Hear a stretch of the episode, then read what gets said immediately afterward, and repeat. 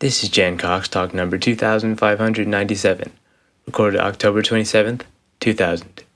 I know many of if you don't like it the way I talk when I sit down.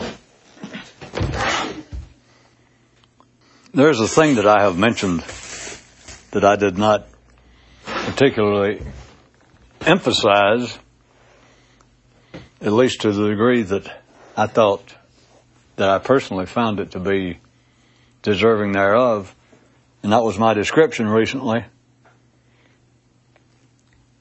A new one to you of what being asleep is. Uh, in one sense, from one quite real view, I wish to hell that I had realized that or that someone had told me, described it that way 30 years ago. I don't know about you, but again, I, of late I keep trying to tell you as much as possible.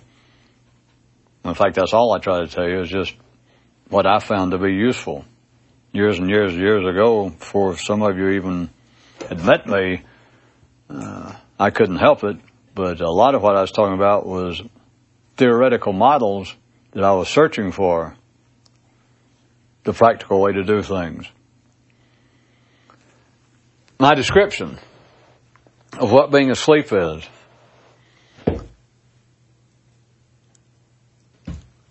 I hesitated a long time to even bring it up, to talk to anybody, because for a long time it struck me, sort of, that something was wrong, that I thought, well, this is too obvious. Why has no one seen this before? I'm exaggerating a little, but I'm doing it for a point. And I thought, well, I'm missing something.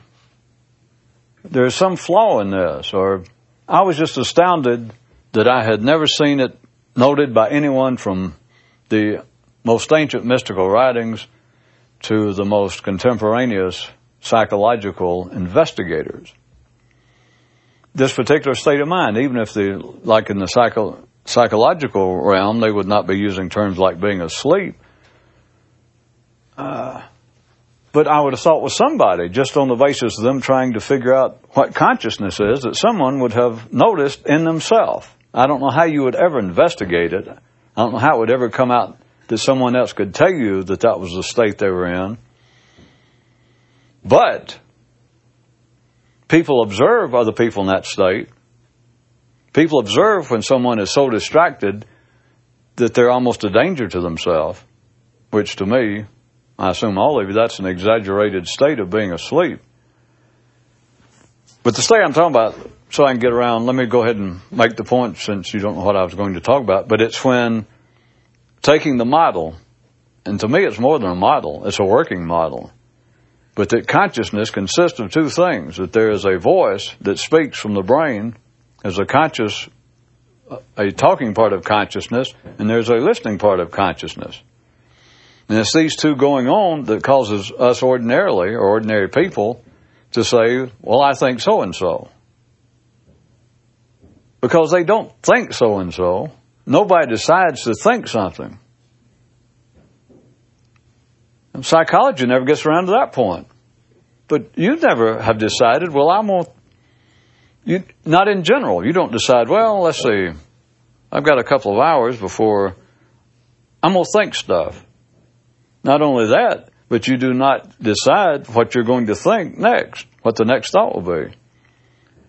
Consciousness, no matter what it's called, being conscious, being a conscious human being, having conscious thought, but generally it's called being conscious in the Western world, consists of two things. Not one thing. Consciousness is not. They call it a state of consciousness, but consciousness consists of two things. And that's a talking part and a listening part.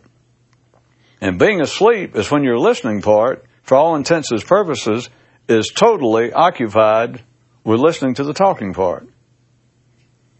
Now that's what I mean tonight. I was talking about some other things, but I wanted you to know the model of, on which I was, or to which I'm referring.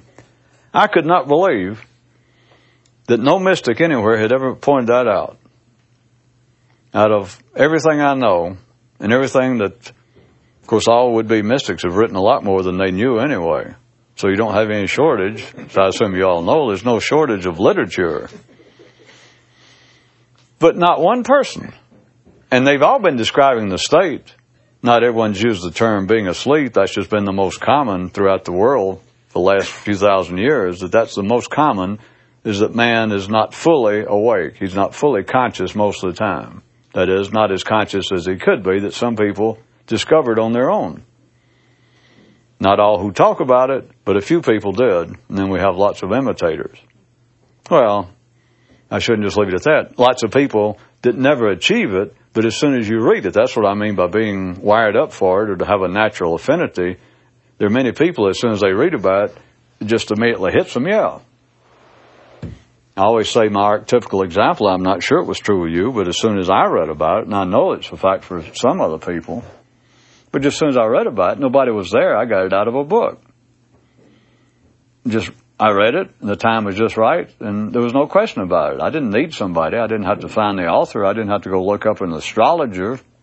I didn't have to go find anybody to say, hey, read this and tell me if this is true. I just read it, and it was true. That's what I've been looking for. There it is. At least there's the beginning. I never knew what I was up to, but this is it. I'm one of the ones that realizes they're asleep. And for many, many, many, many years, it worked out, which I assume it does to everyone. I didn't really know what being asleep was. I just knew that I didn't like the state I was in, and so I called it being asleep. And I would have fought somebody, speaking figuratively. Somebody said, ah, there's no such thing as being asleep. I would have said, well, you ignorant son of a bitch. Look at me.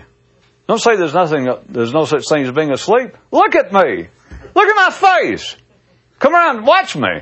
Get in my head. I have never found any description even close that anybody even tried. They will describe the symptoms.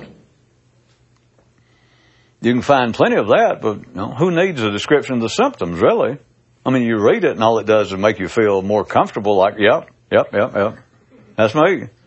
But just reading symptoms, it's like going to the doctor and say, I don't feel good. And he goes, well, uh, let's see.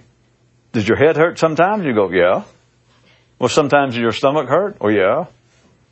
Do you understand all these yells and all of his questions? Then the sentence, the voice lifts up. That is, it's not conclusive. Well, sometimes does your head hurt? Yeah. Well, sometimes does your muscles ache? Yeah. You can go on and on forever. Sometimes you not feel like yourself? Yeah. I've always liked that one. Because I always, I always waited for some doctor to say, well, stay there. Or at least a mystic. Well, hold it. Everyone has been comfortable for thousands of years, and they still are all over the world. As I said, just the, the most commonly used term is being asleep. And not one person I know of has ever described or seen it like I'm describing. And it would have been of great help to me. It was just, as I said, staggering. I hesitated. You know, thinking, well, I must be missing something. There must be something more to it, or I must have it sort of uh, off kilter, because if somebody else would have seen this, I must be seeing what other people's already described, and I'm just seeing it uh, in a distorted way. Now, I don't know whether I felt that way for two seconds or two months. I'll leave it to you. But it really amazed me. Really made me curious that no one had seen it that way. And I can't believe that if you see it for yourself, you can't just take my model, I don't guess, but I challenge you to take it and not only see, I'm sure you'll see immediately that it fits, but then see if there's something left out. See if there's like a trying to come up with a formula, coming up with an equation to explain some physical phenomenon. You know, physics are trying to explain the workings of some some area of subatomic activity that seems to be strange, and they keep working with equations, and maybe one will explain a lot, and then somebody will come along and look at it and go, "Yeah, but look over here. There's one there's one tail end of that old equation where we started that you didn't cover." You know, there's something left out. What you did, the theory you just came up with, by God, almost explains everything, but you know, there's like 5% here you left out. And the guy goes, yeah, you're right. I challenge you, find in your own head what I'm leaving out. what is being asleep other than the talking part of your consciousness has, as they used to say, figuratively speaking, has the complete ear of your hearing part. That's what being asleep is. And it's, it's also a picture beyond that, a little more subtle, uh, that I would think that people would find helpful also is because it would give a clearer picture of the gradu- graduations between, like, you know, when you're fully asleep, I guess everybody's got your own example, but like you're extremely mad, really get angered to such a point. Like, you know, somebody gets you, makes you mad in a store, and you go so asleep that you got and you pull your car out of the parking lot and you bump into people. You may even bump into a car and just be vaguely aware of it. You're just in a rage. And it could not work the other way that you could be so fearful or so sad. But everyone, I assume, knows what that is. It is like what your consciousness is down to just a pinhead. That you're focused on this one thing. It may be playing in your head just a sentence that you got in some argument trying to return something in the store and went on and on. And finally, the person behind the counter says something like, Well, sir or madam, you know, you can stand there until you shit in your pants, but you're never going to get your money back from me, you ignorant son of a bitch. So your consciousness is down to just a replay, just over and over of that sentence. To say that you're conscious, well, you must know what it is. You can drive home and maybe after you calm down later, you just barely remember driving home. Well, the truth is, I'd be surprised if some of you haven't been in that condition one way or the other, that I'm exaggerating to say you could just barely remember.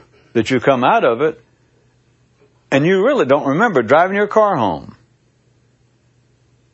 Ordinary people, I have also found out, uh, well, it's obvious. Ordinary people, when this happens to them, they don't even notice. Not these refined details. They'll know that they were mad. But ordinary people, it's just another example of the difference between them and people wired up to be interested in this kind of stuff, is that they pay no particular interest in the fact that they can get so, their attention, their consciousness, be so limited by their reaction to some circumstance that they were almost in a hypnotic state. Or if you tried to say your consciousness had been greatly constricted, not theoretically, not philosophically, not metaphysically, your consciousness had been constricted down to actually a dangerous point. That I bet right now, me talking to some ordinary person and me knowing some situation in which they had been involved, if I said, I'll bet you that you can't remember driving your car home from the shopping center after that incident. And I might get them to, you know, to think, of, you know, just think, yeah, yeah. And then if I looked at them, like, don't you find that interesting? You know. You don't find it interesting that something can happen in your brain and your consciousness, well, you're not even aware of it until I brought it up. If I said, well, you can barely remember driving home, they go, yeah, you're right. I was so mad. Now, when I forget the madness, do you realize that your consciousness of your surroundings, your awareness, the very thing that surely consciousness was meant for was to enhance our chances of survival. It's just another tool that humans have to help them survive as opposed to claws and strength and speed. And you realize that that thing, that our greatest gift, because we're not the strongest and the fastest and etc., we simply have, we can consciously think. And you realize that your reaction to that, to someone's words, but anyway, your reaction to that unpleasant incident at the return counter actually, physically, drew your consciousness up. It was as though, you know, an eagle had retracted her claws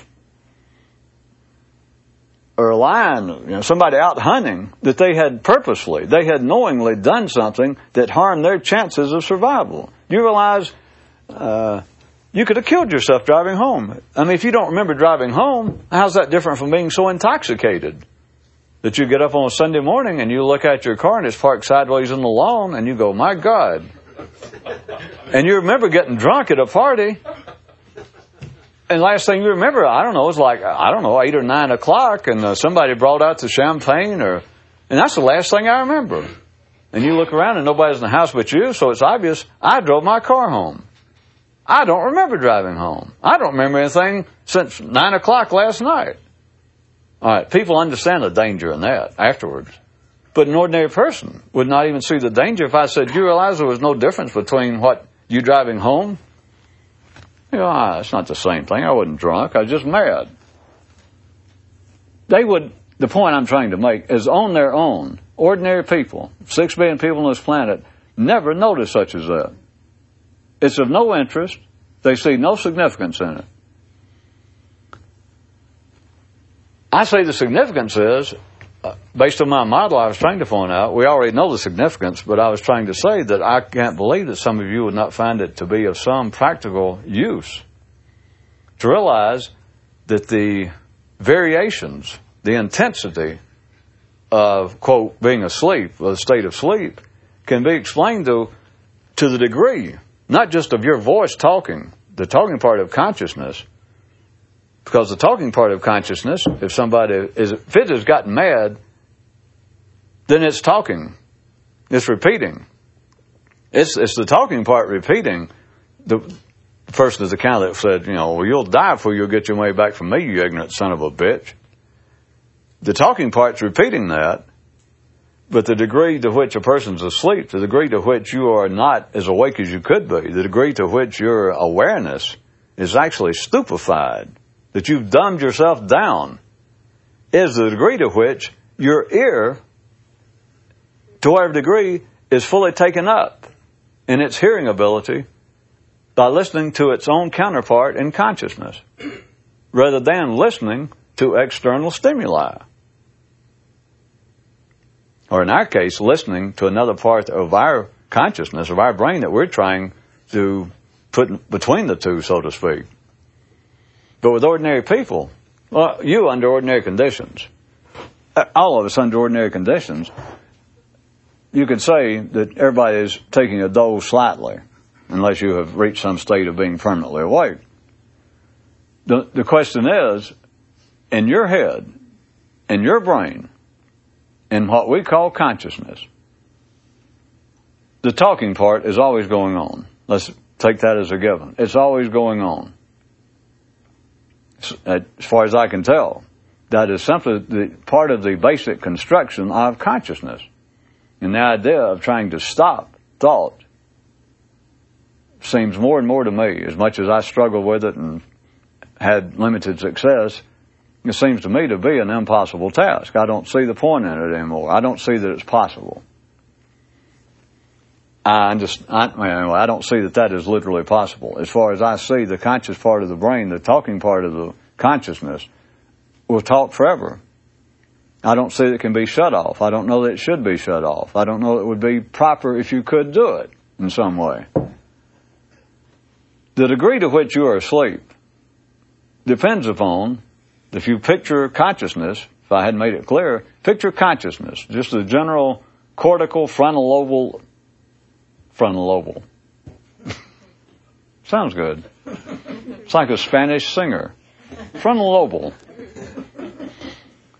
To that area of the brain is talking. So if you picture that, like there's a little, there's a little lip sticking up over here on, on like your left lobe, and then over here on your right lobe is a little ear, kind of like bas relief coming out of your lobes. Just little, little, little lips coming out of one, and then just a little ear just kind of coming out of the other. The degree to which you're taking a nap, or conversely, the degree to which you are alert and more conscious than the norm, depends upon to what degree this ear is giving all of its attention, all of its hearing over to just right across the brain, just a few millimeters away, to the talking part of your own consciousness. Now, normally it is not totally taken up, and I don't know that it can be totally taken up. I was trying to give an extreme example, like being so mad that you cannot remember driving home. That's getting close. But your ear of consciousness, the hearing part of consciousness, still, if you got home safely, to some degree was still hearing the outside world. And by hearing, you understand, it does not have to be just in the auditory sense. But it's the hearing part of consciousness was hearing traffic, was hearing tr- traffic lights, was hearing what speed you were driving, it was hearing where to turn, when to move from one lane. It was not completely focused on, it was not completely captive of the talking part of its own location. Because they're both part of consciousness, they're not two separate things. Except, as I said, I have never seen anyone come up with this to see it this way, and I just can't believe it. They're part of the same process. It takes both of them to be conscious. But it varies as to how much your ear of consciousness is taken up or is devoting all of its attention to its own counterpart in consciousness, which is always talking. It can be more and it can be less. Not only has neuropsychology, not only have I never seen anyone even get close to this, and it's just obvious as hell. When you see it, it's just, well, yeah. I mean, what, why did it take me 40 years to see it? And then you realize, well, if it makes you feel any better, there are people out there fighting for grants. People that studied for 20 years, as they call it, or at least they studied in college for 12 years. Now maybe they've been in research for another 20, studying, questioning 10 hours a day people, electrodes to their brains. And they don't realize this. And yet you see it and you think, well, how did I miss it? And it varies. Your ear inside your own head, seeing over here on the, the little ear on the right lobe, little lips on the left lobe, that ear, you can imagine it's sort of like a satellite dish. They can be turned, you know, head on to the ear or to the lips, or it can be turned slightly away. For me to picture really being fast asleep as much as possible, it's like the ear has been so seduced by the lips that in some way the ear has actually moved over there. And I see it as almost an, and I must say an obscene love scene. And I really have no sense of obscenity. I don't know what, you know, sexually, I don't know what, how you can be obscene. And yet in this one way, to me it's almost obscene to see this ear. And remember, this is all in your head. It's not two people. It's not somebody doing you in. It's not some con man seducing you through mystical tales is in your brain. One part of one process, or two parts of one process, two aspects. But I suddenly I can see that the lips, the story becomes so seductive that the lips become the epitome of a Casanova, and it has drawn the ear, and the ear is now just like and what those lips are saying is just suck the ear to the point that's going, you understand? It's caused a suction. And the ear now, the ear does, the ear does not exist in a sense as a separate entity anymore. It is what it's listening to. Now that is fast asleep. And people have been saying, yes, I'm asleep for 4,000 years that we know of. And they know that they don't like the state. But why did no one, I just can't believe it, why did no one, and that's not my only view, of course, or my only model, but that is still my best one, is why it's so good, is why I've hesitated to highlight it. Because I thought, sure, if I really point this out, how good that is, how useful it is to these people, I'll bet you, while I'm sitting there, the next night it'll hit me, oh, well now I see what the flaw is. Now I see why, I see what I overlooked. I see why that's not such a good model after all. I see why that is not the perfect country and western song. I left out mother, prison, and pickup trucks. At any given time, when I say useful, I assume if you find this interesting, you would have done it on your own. But rather than just, well, damn, I'm asleep, or sort of inside my head, slapping myself like, well, snap out of it. You know, you're staring off into space and God knows what you're thinking about.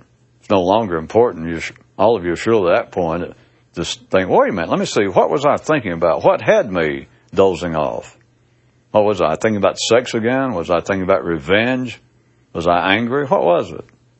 The hell with it. The subject does not matter. If you keep thinking the subject matters, you're just playing a stalling game. You're just spinning your wheels. But at any rate, rather than even going, wow, I gotta, I gotta snap out of it. You know, even if you're like driving your car, it's like you have another set of hands up in your head and they kind of slap your little, the cheeks of your consciousness and you go, come on! Come on, Captain, you've got to fly this plane. The rest of the men are depending on you. Snap out of it. Yeah, you're tired. Yeah, you're wounded. I don't know what it is. You're dazed. A bullet creased your scalp. I got carried away thinking about those old black and white war movies. The B 52's out of control. I guess he's got a piece of shrapnel hit his head, or I don't know.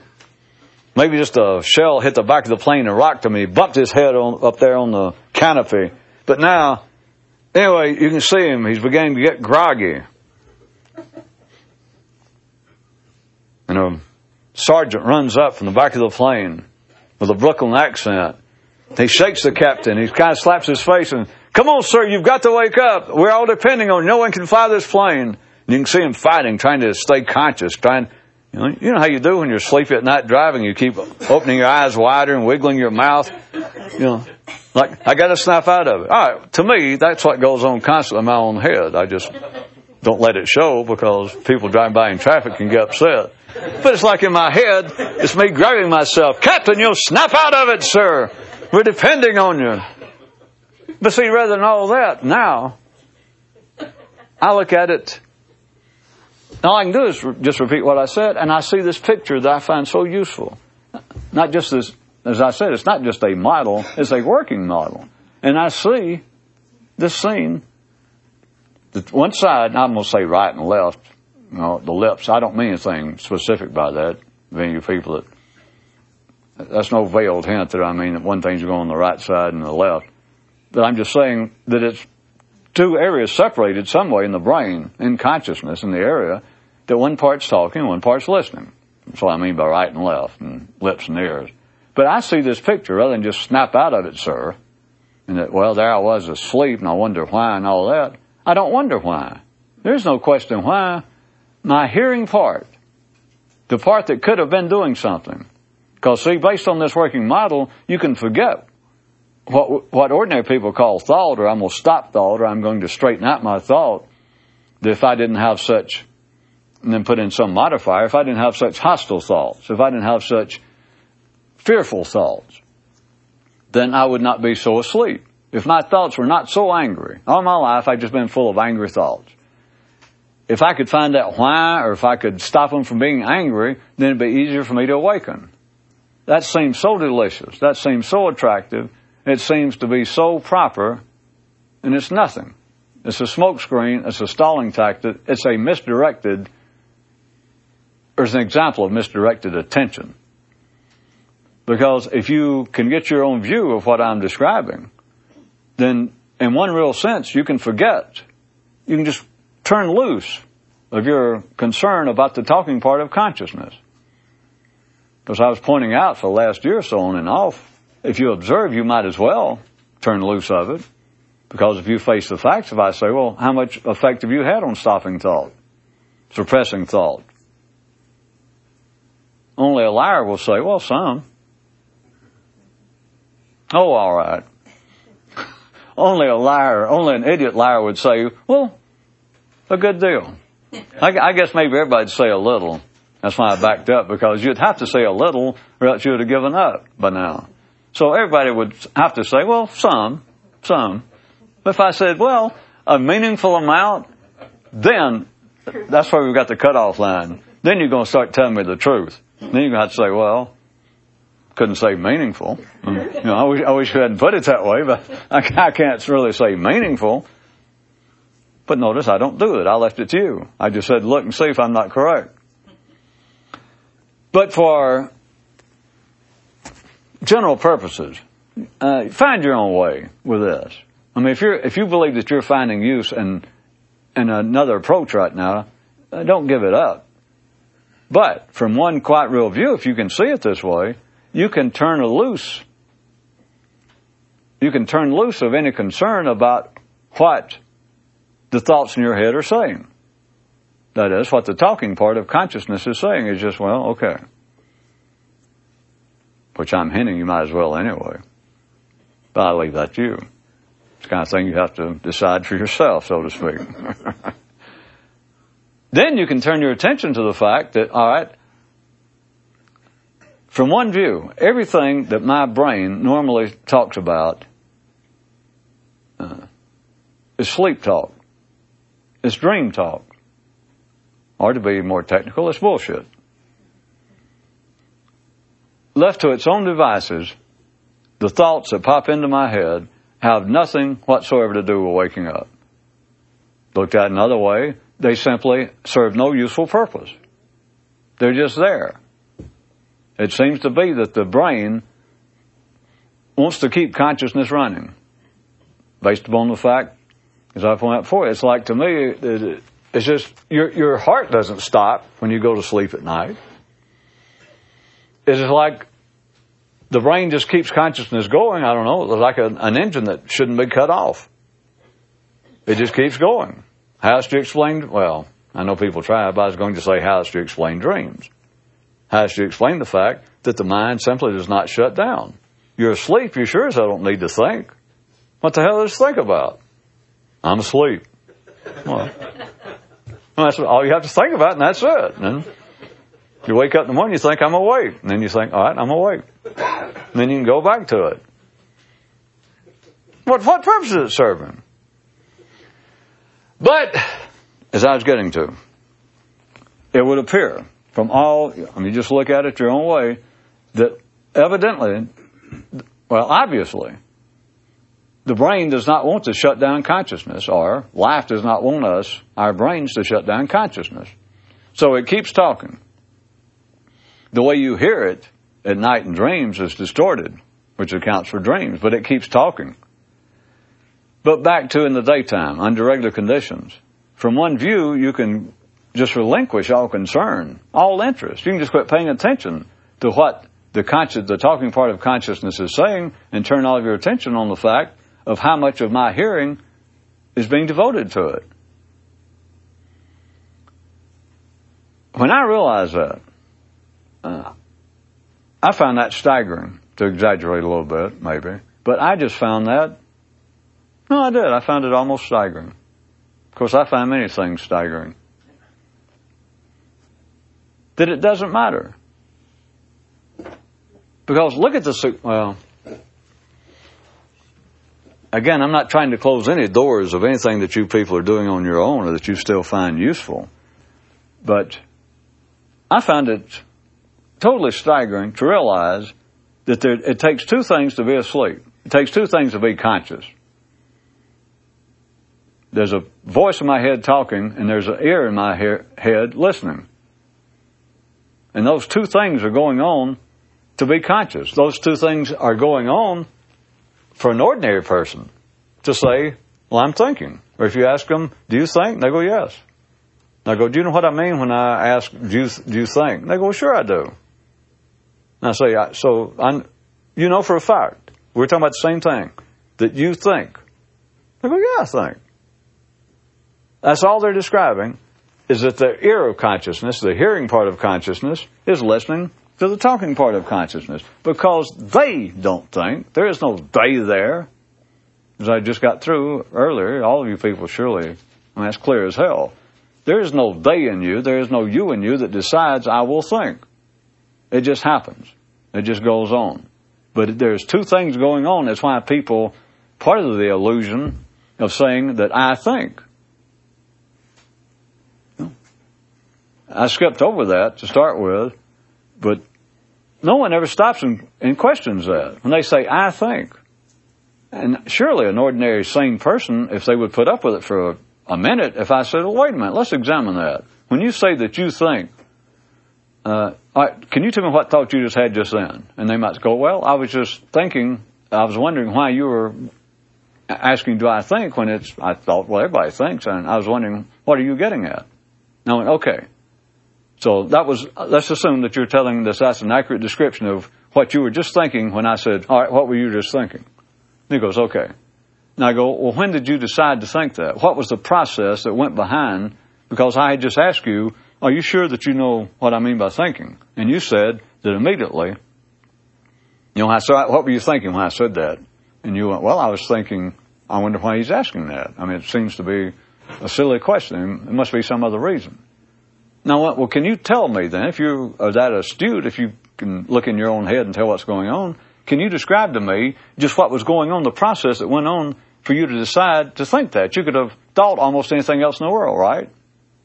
They go, yeah. And I go, well, why did you think that one thought? Can you just describe to me, you know, the, the kind of process? You know, you must have had some sort of, I don't know, like meeting with yourself or your thinking process must have thought, well, is you know, maybe had some kind of little round table discussion. Like, all right, is, is that question worthy of us thinking, or should we be thinking about what we'll have for dinner tonight, or should we be thinking about, you know, the these terrific sways and the, the ups and downs and the Dow Jones of late? You know, should we be thinking about moving our portfolios out of common stock? Can you just describe to me what went on that you, how you came to the decision, all right, I'll think that thought next? Now you know, well, I'll leave it to you. What would that get me with an ordinary person? Besides a dirty look. Nothing. Course, I can say if we lived in a better universe, I could ask everybody in the world that question and they would suddenly wake up, right? It is ridiculous. It will not uphold, it will not withstand just perfunctory investigation. Just for a brief moment. You can't say, I think and everybody in the world does, and just those two words, I think. It's an illusion. All you got to do is look, and there's obviously something going on, but that description is just, it's incorrect. There's no need to call anything else. It is just on its face. Just a brief observation. If you just investigate it, think about it for a second, it is totally erroneous. I think. No, I know what I mean by that, and I know what thoughts are, these words and pictures, but to say, I think, uh uh-uh. I can't say that. But if you can picture, if you get your own view of what I'm saying, that there is a talking part of consciousness and a listening part, in other words, there seems to be two things. They're part of the same process, but there is one thing and then there's this other thing. I say to you that that is the physical, that is the actual basis for the illusion that we think. That for a man to say, I think. Because he's, he is saying, you know, just those two words, he's identifying two different things. I am the possessor or the creator of these things. I think. And that's not what's happening. you can remove yourself. If you can see it this way, you can remove your self part. You can remove the talking part of consciousness from being a useful part of your struggle, of your investigation. That it's just going on and you can devote your attention to. And just doing it this way, I found helpful to start with, without any more effort of just having this picture in mind and being able to see what's going on in this view and just I turned my attention, so to speak, inside my head to the ear. And just doing that interfered with the process. It helped me stay awake. It helped keeping me from going to sleep to the same degree. Just looking at, in my head, just sort of turning my attention to the ear. I can start making up little things now. You know, like I'd turn my little, my attention to my little ear, kind of looking at it like, are you falling for all that shit that the lips are doing? Are we going? Are you going for that? Were you just that captivated by that old that old story? And it's like I could almost shame my ear. That would almost kind of turn red and go, "Yeah, you're right." I went, "Wait a minute. You were being seduced, or you were getting all you were listening that intently to what the lips just said. And I'd picture my ear doing just like I was, since I am my ear, but my ear realizing what I was pointing to, that what the lips were just saying was some comment that it's made what now? Me and the ear don't keep, we don't carry a calculator, but a mental pedometer. But how many times have the lips said that? What, a million? And there you were, just kind of drifting over. I mean, it's like this Tango Palace Lothario, this ne'er-do-well with his hair slicked back and a pencil-thin mustache, saying, come here, my little sweet one. How many times has he done that to you? Only to let you down. Only to disappoint you. Only to turn out worse than that. Turn out to be impotent. He seduces you like, come to me. We'll fly away. We'll have a night of unbelievable passion. And what do you get? Nothing. And the ear kind of looks embarrassed like, geez, you're right. I knew that. That's what I mean about it. I've sort of irritated myself. I still think maybe I should write a book. How to irritate yourself into higher states of consciousness. How to annoy yourself into enlightenment. I found it, and I still do. I find it useful. And I have my own pictures. I just, that was just one I just tried. You know, I never tried to describe this to anybody but you people. And what I was going to point out the other night, I, I didn't get into about words and how they trigger pictures. They're not just film clips. Some of them, like this. I have pictures that are useful to me, and they're so quick and so vague and so inspecific, I can't describe them to you. I just made that up on the spot. This thing about embarrassing the air, it fits my experience, but I never thought about it that way. But it literally fits. But just the picture of one part of my consciousness, one half of my consciousness being that misused. And by misused, I mean put to sleep. To me, that's the only misuse that you, you know, that's possible. That's the only ill or the only problem in life to me, is not being, is being less conscious than I could be. And so I just picture it up there. Again, not just a model, not just a theory, but based upon my own observation, is why I call it a working model. Is I was not asleep for some reason. I was not asleep because of the thought that was going on. The thought, which is the talking part of consciousness, was really immaterial. The question, the situation is, I was listening to it. The one side of my brain was talking, and the other side was going, yeah, yeah, yeah. For no good reason. Me and that side of my brain both know you've been taken.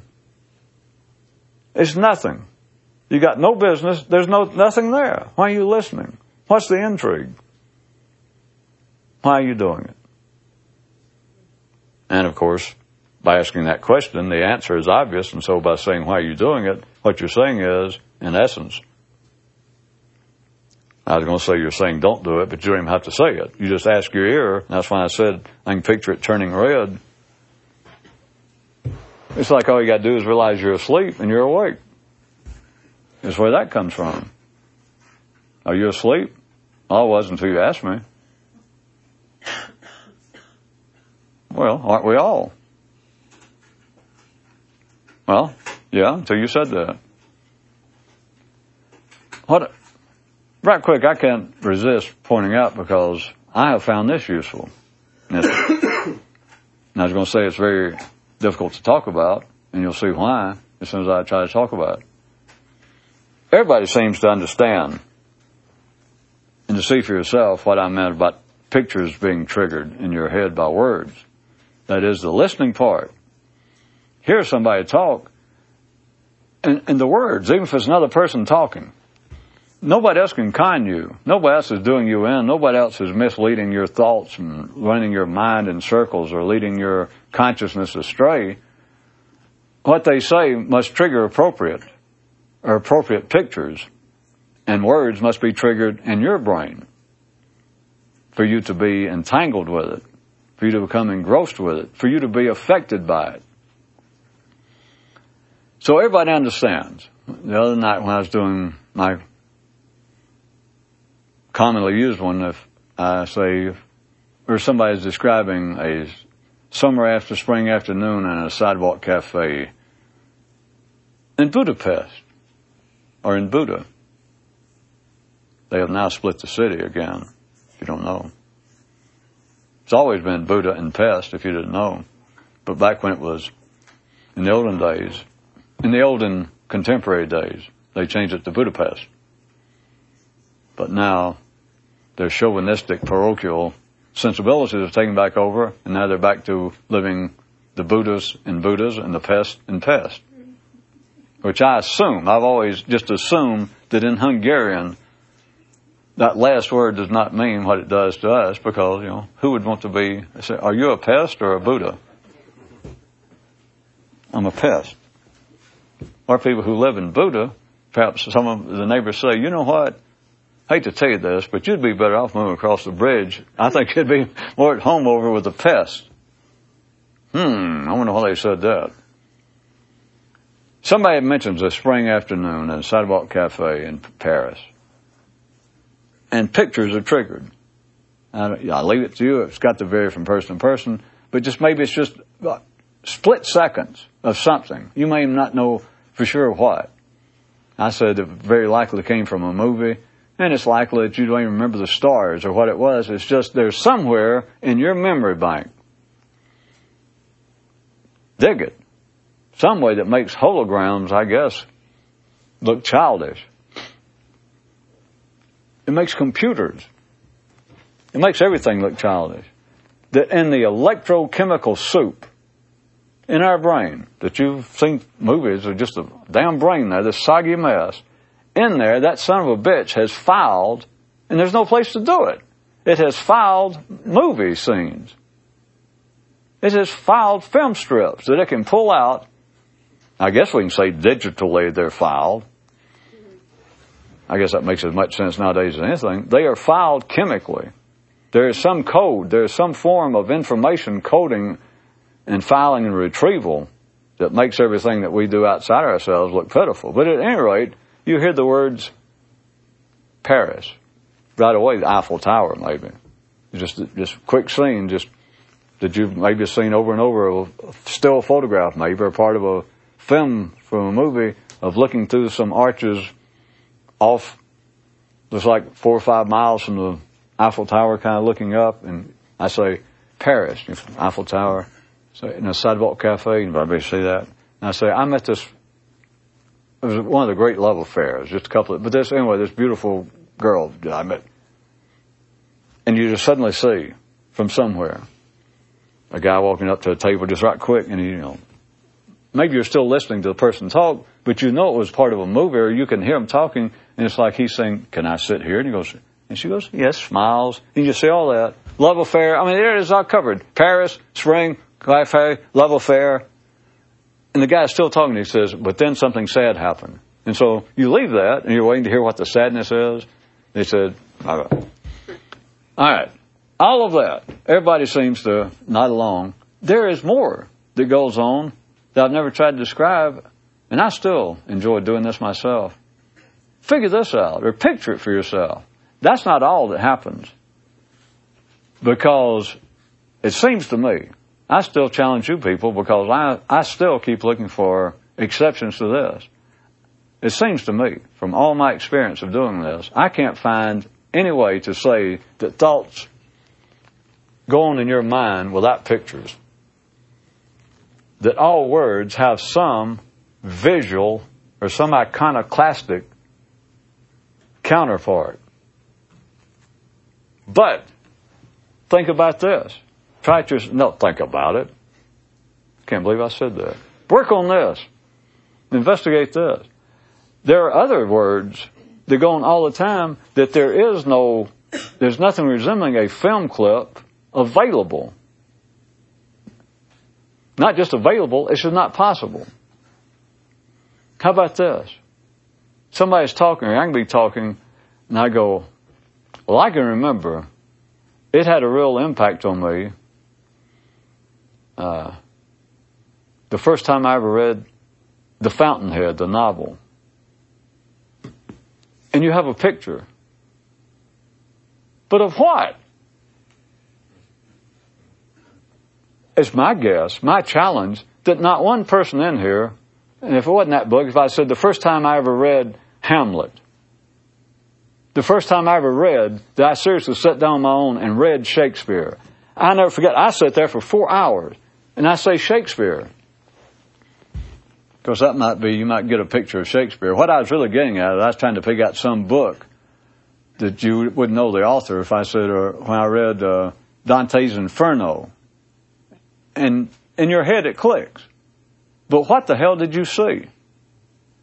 Do you actually remember a cover from Dante's Inferno or the Fountainhead or even Shakespeare's Folio? And if I'm not picking the right example, uh, don't weasel, don't let your mind weasel out. I'm saying that the things going all the time that there are no comparable pictures for. I just thought maybe a book would be it. But how about emotions, feelings, attitudes? And somebody will go, well, you know what it is. Uh, I mean, sometimes you can be stingy in your praise of people, and other times you can be magnanimous. And you go, yeah. What kind of picture is magnanimous? Or stingy? Well, you know, you know how some people can be just, I don't know, they'll be stingy with their praise. I mean, when you've done something good, you know, when you've helped them do something, you know, or their own children, just, they're stingy with their praise. You go, yeah. Back to what you may not even be up to this point yet. I'm challenging you. I say that no thought happens, that is, no word that you hear from somebody else or read has any real meaning for you or the sentence, but even I can break it down to words, leaving out articles and prepositions. I save those for myself. Oh, now I mentioned it. If you're really want a hobby, what do you picture when you hear of? But back to where I was, you've got to come up to this point because I challenge you with this. I still find this slippery. I'm saying I still keep looking for a chink somewhere. So I'm, i give it to you as a challenge, or join me. As far as I can tell, and you know what an extensive, well, don't let me influence. As far as I can tell, through my investigation, I have yet to find any example, any view from which I can see thought taking place in my brain that there are not corresponding pictures, but they're not always as clear cut is just that brief little movie clip with Eiffel Tower. Or if not a movie clip, just a still photograph. Of course, you don't know. It could be from a movie. But the point is, it just goes like that. I'm saying, let me tell you what happened to me last time I was in Paris. And you just right quick see that. Now go out to the Sidewalk Cafe. And then it goes to Sidewalk Cafe. And if I slowed down a second, or if I went, if I got a little more detail, like I was in a Sidewalk Cafe, but I met this girl. Then you had time in a film clip. What, was, what is it? We're talking about milliseconds, but enough that you've got this scene of like a guy somewhere, some version of, hello, this girl, this girl walks by the table and she says, may I sit here? It just goes, bam, it's gone, and then we're on to something else. I challenge you. Find example. Tell me if I'm correct or not. Tell me if it's just me. Tell me that you found exceptions to it. That everything that you would consider to be a thought, just a thought, sidewalk cafe, I had a thought. There's a, there's a corresponding, when I said picture, that's also why I threw in a few minutes ago an iconoclastic image. Because for me to think about, for me, if I was reading about someone saying uh, how important it is, can you remember the first time you read a, that you discovered a book of Zen writings? And I just immediately, I'm reading, I, I agree, yes. Well, wait a minute something, and I've, I've done it enough, I know that something happened resembling a picture in my mind. When it went, if I was reading or somebody said, I can still remember that it just, it took my breath away. I was so delighted. I was amazed the first time I found, just accidentally, I picked up a book, didn't know what, never seen the word, but it turned out to be a book of Zen writings from about the 14th century. And in my head, when I heard that, and I'm agreeing, yeah, I know what you mean you know, whether I agreed with his opinion, but he says a Zen book and how impressive it was.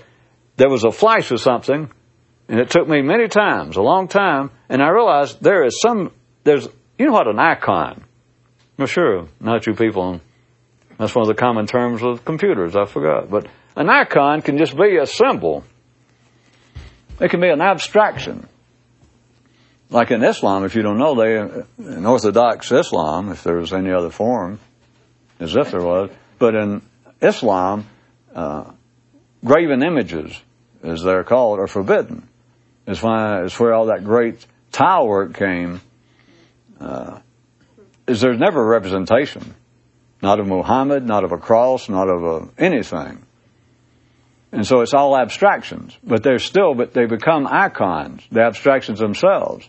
But you look at it and it means nothing unless you have already some group of people decide, well, when tiles laid out in these colors together, that represents love. When you've got a lot of dark blues and gold tiles, and if they wrap around each other in swirls, we've decided that represents the love of Allah for humanity or some shit. So it becomes an icon, and yet you look at it and it means nothing. All right, I hear a Zen book, and I, it took me, I had to go on and on, and I realized I am not seeing a book, but by God, I am seeing something the talking part of my mind triggers and the hearing part, and it flashes, and I still don't know what it is. Now, I tend sometimes to go, well, I, I just picture a book. And then I wonder, well, after all this study, am I merely suggesting to myself that's what it is? But I know this, it's like a flash in my brain. It's, I, it's the only way I know to try to tell you. Do it yourself. I mean, it's there. You hear somebody talk about it. Uh, they talk about being stingy with your emotions, yeah? There's a flash of something. That is not just sounds, because words do not mean anything. Words are sounds that refer to something else. And they refer to something else that people have experienced. And so there is a picture of it. There is an icon. There is an image of what words point to. Because words mean nothing. Words are a sign. Words are a finger that says, look over here.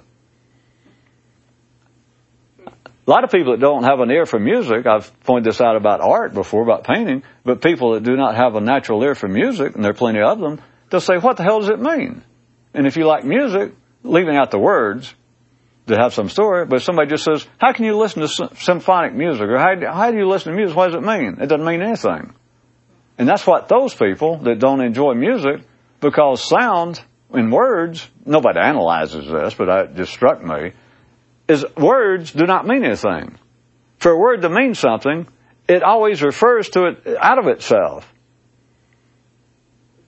Words is the only thing in the universe, anything that we know of. It's our invention, but words are a thing, they make a sound, they'll get your attention. Somebody goes, Hey, let me tell you something. You go, Okay. And they tell you something, but the words they tell you mean nothing. The words don't mean, the words don't point to themselves. The words are sounds that point somewhere else. Which is a whole other story if you think, why did we ever do that? Why didn't we just go directly to wherever the wherever else is? But back to this. So I have found, and I challenge you, that if I stop and consider anything I just heard, and I went, yeah, I know what it was know, you don't stop and analyze, but if I think, well, that sentence I just read right then, did something happen in my mind when I read that sentence? First time I found a Zen book, the first experience. And I, yeah. And I think, do I remember the first Zen book I ever read? No. Do I have a picture of a particular Zen book? No.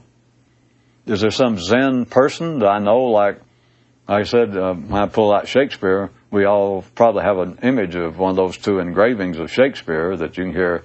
First time I discovered Shakespeare's works, if nothing else, you get that little flash of that image, like the like the one that Calvin's put on the uh, my website. And you have that little image. But if you get to something, I, I don't, I can't picture a Zen. Anyway, and yet something, I, I challenge you again, something will flash in your mind. You'll know what I'm talking about if you start looking. If you stop and think, well, what did it, did, what I, was there a picture of some kind triggered by that thought that I just had, my reaction to what I just read or heard, and something goes on. It has, well, it goes on. And I look at it in retrospect and I realize, well, it had to. Because words do not mean anything. Words are not, they don't mean themselves. That's not the point of a word. The word is to point you to something else. Not the word, the sound is not to go, hey, look at me, I mean something. The sound is to say, look over there. Like I said, uh, that's a whole other story I have found interesting. There is nothing to compare with that in life. That is, a thing exists and it makes noise. It creates attention, and yet there's nothing there. In other words, it creates attention so that you look and it points somewhere else. That's all it is. There's nothing there. There's the noise, there's the attention getter. It is a medium, but of not of information other than to point you somewhere. That is somewhere else, not in itself. So, as I said, after the fact, after I was aware that there were some sort of iconoclastic images, something, there's a flash going on. There's something replacing the, when the film strip is not available when you do not have a picture of first time I read a Zen book, or you don't have a picture that goes along with stingy with emotions, I'm telling you, if you look, there is something that is the same thing. You can tell. Because back to the, what I was comparing it to, everyone seems to, or no one seems to have any trouble when I say there is a scene will go on in your head or if I talk about how exciting it was, did you see the final game of the World Series? And you go, no. But already you see a baseball flash. And I go, God, that was the most exciting ninth inning I have ever seen to a game in my life. If you're interested enough that you actually listen to the person, you got some interest in baseball, and you go, well, I missed it. You go, last night, the final inning. Just, but already there's been flashes. God knows what. But you know, a flash. Maybe you don't even know what. It's just a flash, just a sudden thing of a scene of a part of a ball field. There's something always there. If you stop and for the moment and look at what was going on, there was a flash of something. All right, everybody understands that. The part that is tricky is what I'm saying is the ones that they're. If you look, you won't find an image, let's say, of stingy with emotions, or even first Zen book I ever read. But if you look, there is something, and you can feel it. You, you're aware of it. You'll know what I mean if you keep looking, it is the same thing as the flash of the football field or the baseball field or the sidewalk cafe, except it's not that, literally. But you can feel it's like a pulsation going in the brain. That's what I mean by flash. Something goes along with that thought of stingy with emotions. Yeah, yeah, yeah, I know. There's a flash of something. I find that truly I don't, that is amazing. That has intrigued me. I've been wanting to bring it up to you guys. This is kind of just, I find it interesting and I find it all useful. I don't know whether you'll find it that useful yet, but that is amazing to me. Well, interesting. Not amazing. Fantastic! I'm having pictures in my head, and I know damn well, as far as I'm concerned, somebody says, stingy with emotions or the excitement of reading the first collection of Zen writings. And I even understand that. But if you said, how? Do you remember the first time? No. Would you have a picture of you being excited? Uh, I don't have, I can't tell you I've got a picture of anything. But I know this, there is something resembling a picture. There's something taking the place of a picture. Like the picture of a ball field, the picture of a sidewalk cafe in Paris there is something going on in my brain. It's obvious. I mean, there's no doubt. And I don't know what to call it. That's why I said this was really hard to talk about because I'm talking about something that I can't even picture in my own brain. But it's as though there is a flash instead of that being a film clip of me actually seeing a man in a cafe or me actually seeing a ball field just for a second. There's just a poof. There's a like a jolt. There's like a jolt of information. There's some sort of data, and it's where the picture should be. I just can't say what the picture is. And I haven't given up. I got a feeling this one will last me to doomsday. Because I'm not sure the cells know. I shouldn't even say that. God knows what they know. Those little rascals. I will arbitrarily stop here. That concludes this talk. Be sure to visit us at jancox.com, where you can search through 3,000 talks for topics of interest or just leave us a message.